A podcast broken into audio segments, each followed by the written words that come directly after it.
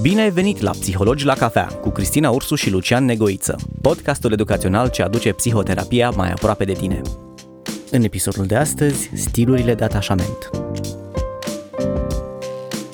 Bună, Lucian! Din nou ne revedem pentru un episod nou și mă bucur foarte mult. Uh, astăzi vorbim despre stilurile de atașament și mă bucur că abordăm subiectul ăsta pentru că a fost și unul care a fost cerut de ascultătorii noștri în urma live-ului pe care l-am avut și pe care, apropo, puteți să-l ascultați în continuare pe Facebook.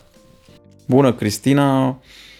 Sper să traducem rapid uh, și să nu producem confuzii. Aș numi acest podcast, uh, dacă vrem să avem relații funcționale, trebuie să privim și să conștientizăm și care sunt uh, stilurile noastre de atașament. Aș pleca rapid cu o definiție. Ce este atașamentul? Este conexiunea psihologică de durată dintre ființele umane. Primul atașament al unui bebeluș este de regulă cea cu mama sa încă din perioada intrauterină. Numită și figură de atașament. Din păcate, nu toți bebelușii, să spunem, au parte de susținerea, ajutorul uh, mamei. Așa au și apărut aceste cercetări observații în mediul clinic încă de prin anii 1940, 45, perioada războiului. John Balby este cel care, un psiholog, clinician psihiatru englez, cel care a punctat această teorie a atașamentului și ulterior prin cercetările sale a arătat cât de importante sunt relațiile noastre primare, inițiale, cu primii îngrijitori, mama, tatăl, bunicii, și că de aici noi doi ca psihoterapeuți o știm prea bine, din lipsa unor uh, astfel de atașamente securizante, pleacă și tulburările emoționale patologiile cu care ne confruntăm. Putem vorbi despre tulburările de personalitate și cele evitante, dependente și cele borderline și cele narcisice sau tulburarea antisocială. Toate pleacă din lipsa unui atașament uh, securizant, fiindcă, din păcate, sunt uh, multe persoane care au fost deprivate în copilărie, care au fost abuzate fizic, emoțional, sexual chiar, iar acele traume au fost uh, interiorizate, creierul le-a reținut, ba chiar uh, acum știm că un astfel de tratament uh, afectează creierul și apar suferințe și la nivelul suferințelor emoționale, depresii, anxietăți, dar și suferințe organice. Corpul ne dă de știre, fiindcă în acea primă relație de atașament, acolo se creează și anticorpii, să spunem, emoțional de care un bebeluș va beneficia sau nu. Dacă mama, să spunem, nu este responsivă cu nevoile sale, dacă o mamă este în depresie, bebelușul va fi afectat. Absolut. Pentru că, practic, el învață ceva, învață ceva despre sine din modul în care, sau învață des, cum ar trebui să se comporte din modul în care figura de atașament se comportă cu el. Și aici mi se pare, o, și din ce povesteai, mi se pare o explicație foarte bună dacă un copil este abuzat, este traumatizat, este condiționat ca el să accepte un abuz, va accepta lucrul ăsta și în viitor și aici se explică foarte bine de ce victimele unui abuz uh-huh. într-o căsnicie uh-huh. au o dificultate enormă în a pleca de acolo. Exact, ai punctat foarte bine, fiindcă acest uh, univers dintre urechi, creierul, învață și se raportează ulterior la relațiile sale după relația inițială. Practic, uh, în acele relații de atașament primare, creierul creează niște hărți mentale pe care ulterior le va folosi.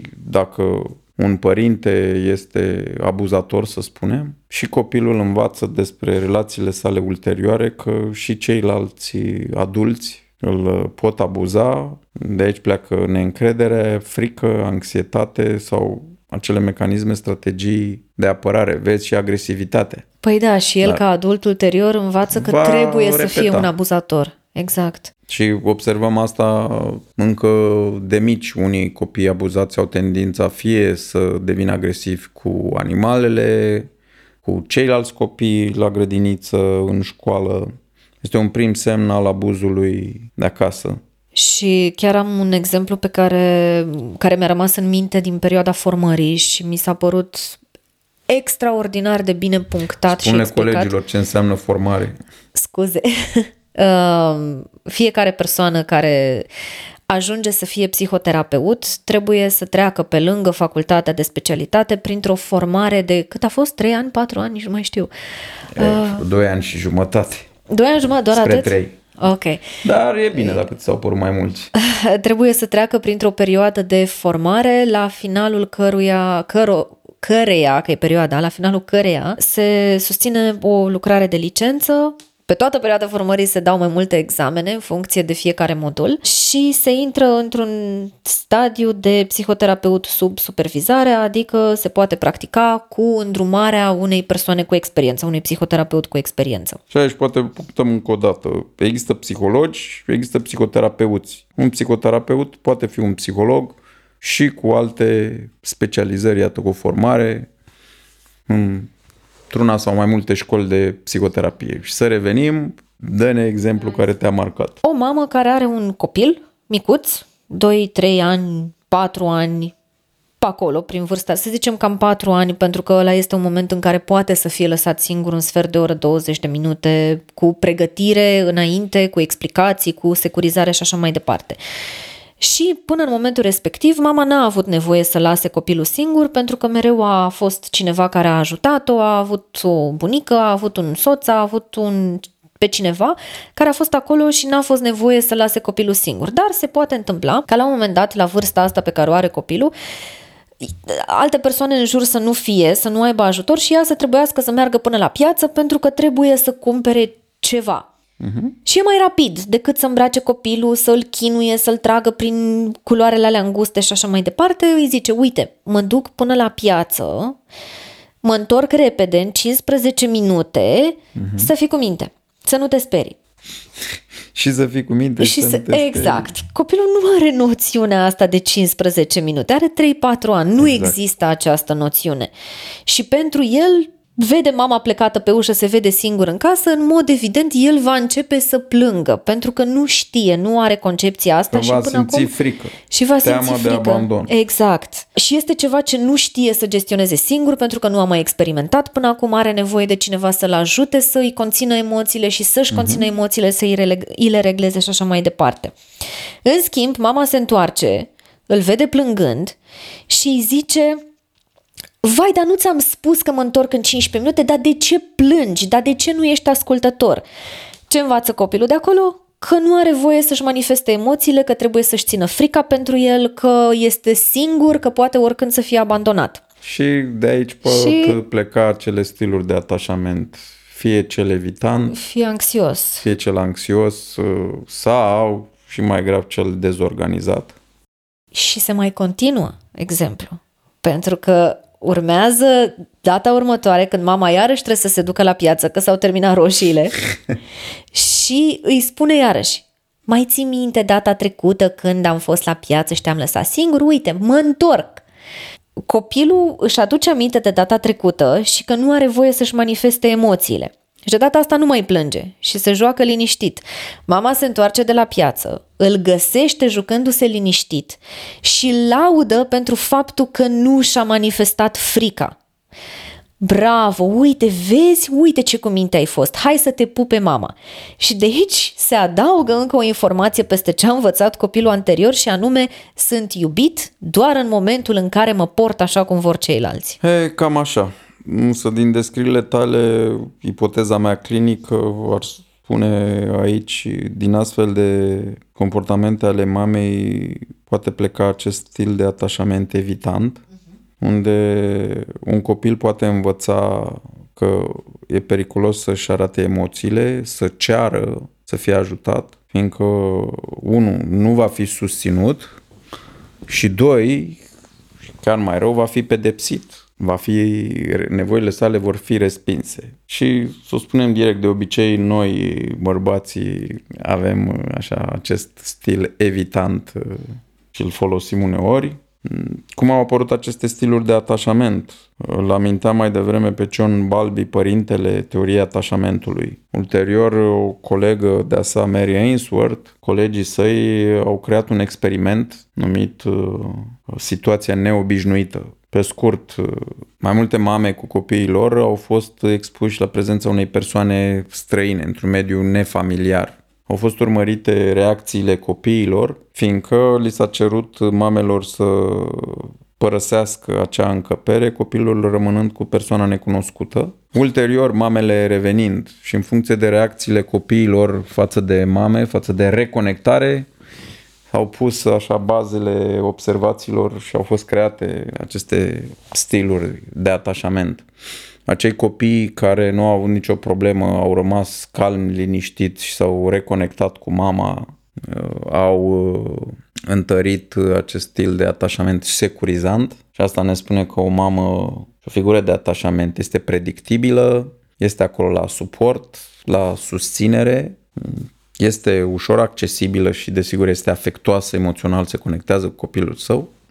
Alți copii au dat dovadă de multă anxietate, teamă, au țipat, au plâns și uneori chiar au pedepsit mama la întoarcerea ei, nu s-au reconectat cu ea, au protestat, să spunem. Și asta pentru că nu au avut o constantă în ceea ce au primit de la mamă, ca să poată învăța faptul că sunt securizați și mama se va întoarce și va fi o susținere, chiar dacă lipsește un pic. Da, și acesta a dezvoltat stilul de atașament așa ambivalent anxios, bazat pe teamă, pe frică și ulterior ca adulți acești pot fi parteneri cu acest stil de atașament bazat pe frică, pe frica de abandon, pot declanșa comportamente de verificare, de control a partenerului, acea gelozie, să spunem.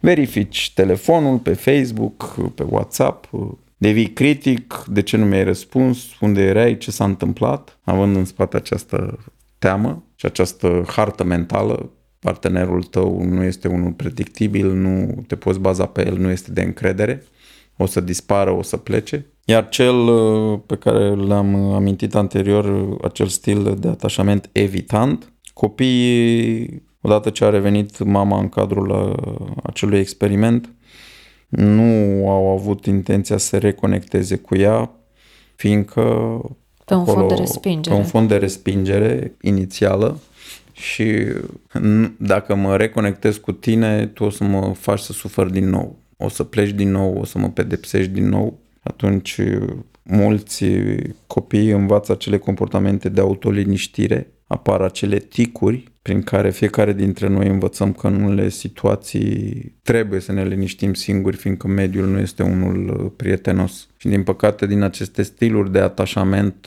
pot pleca și credințe despre noi, nu sunt bun, nu merit, dacă aș merita, ceilalți m-ar iubi sau dacă aș fi un copil bun, la fel, părinții mei m-ar iubi fiindcă este mult prea dureros să conștientizez că părinții mei de fapt nu sunt în stare, nu sunt capabili să mă susțină și să mă ofere un atașament securizant. Să nu uităm că și părinții au avut la rândul lor parte de același lucru cel mai probabil. care nu le-au asigurat, să spunem, un mediu securizant și atunci putem folosi așa o metaforă pe când sunt aruncate multe semințe, nu toate vor rodi și fiindcă solul nu este tocmai prielnic. Și ulterior, din păcate, unii părinți vor dezvolta și acele tipuri de parenting, fie indiferent, fie hiperprotectiv, fie hipercritic, dar nu sunt capabili să ofere copiilor lor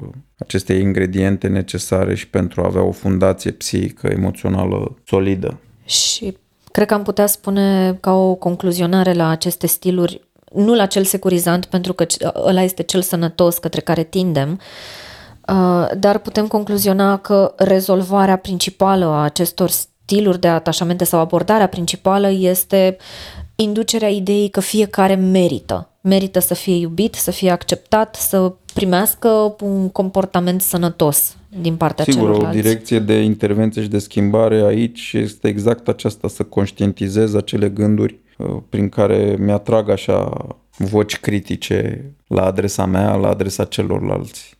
Să le dăm totuși și o veste bună ascultătorilor noștri că aceste stiluri de atașament se pot schimba de-a lungul vieții. Chiar dacă am plecat la drum cu un stil uh, de atașament anxios, ambivalent, să spunem evitant sau chiar dezorganizat, datorită inteligenței emoționale care cu toții o putem îmbunătăți și stilurile de atașament uh, se pot schimba atunci când intrăm în relații cu o persoană care are deja un atașament securizant sau când și noi facem eforturi să ne domolim reacțiile, să ne schimbăm aceste stiluri.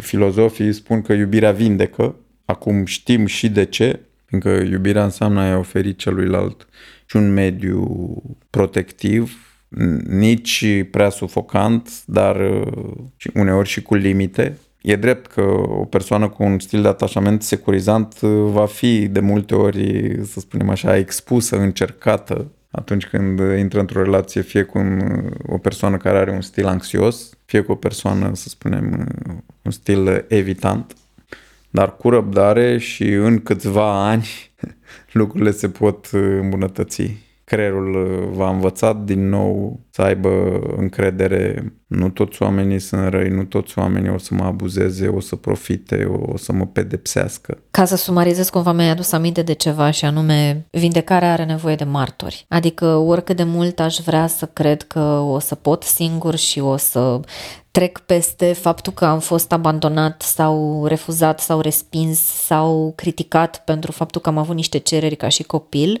la un moment dat o să am nevoie să văd de la celălalt că primesc lucrurile astea pe care le merit ca să pot să trec peste episodul traumatic. Într-adevăr, și aș încheia aducându-ne aminte, nu suntem uh, răniți singuri și nu ne putem vindeca singuri. Doar în cadrul unor relații sănătoase. În relații sănătoase în care să existe și afecțiune și suport, repet, și limite sănătoase. Atât într-o relație romantică cu un partener, dar și în relații, să spunem, profesionale.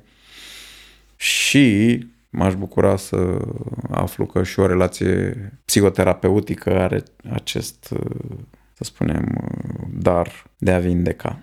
Mulțumesc! Lucian, și să auzim de la ascultătorii noștri de cât mai multe relații sănătoase și cât mai multe atașamente securizante. Mulțumesc și eu, Cristina, să avem încredere că putem schimba și să ne revedem cu bine și data viitoare. Să ne revedem cu bine. Mulțumim! Mulțumim tuturor și vă așteptăm întrebările și pe pagina noastră oficială poate chiar o premieră. Astăzi, într-adevăr, am reușit să bem uh, cât o cafea, nu doar ceaiuri. Corect. Mulțumim și o zi bună! Ai ascultat Psihologii la cafea cu Cristina Orsu și Lucian Negoiță. Ne vedem săptămâna viitoare cu un nou episod.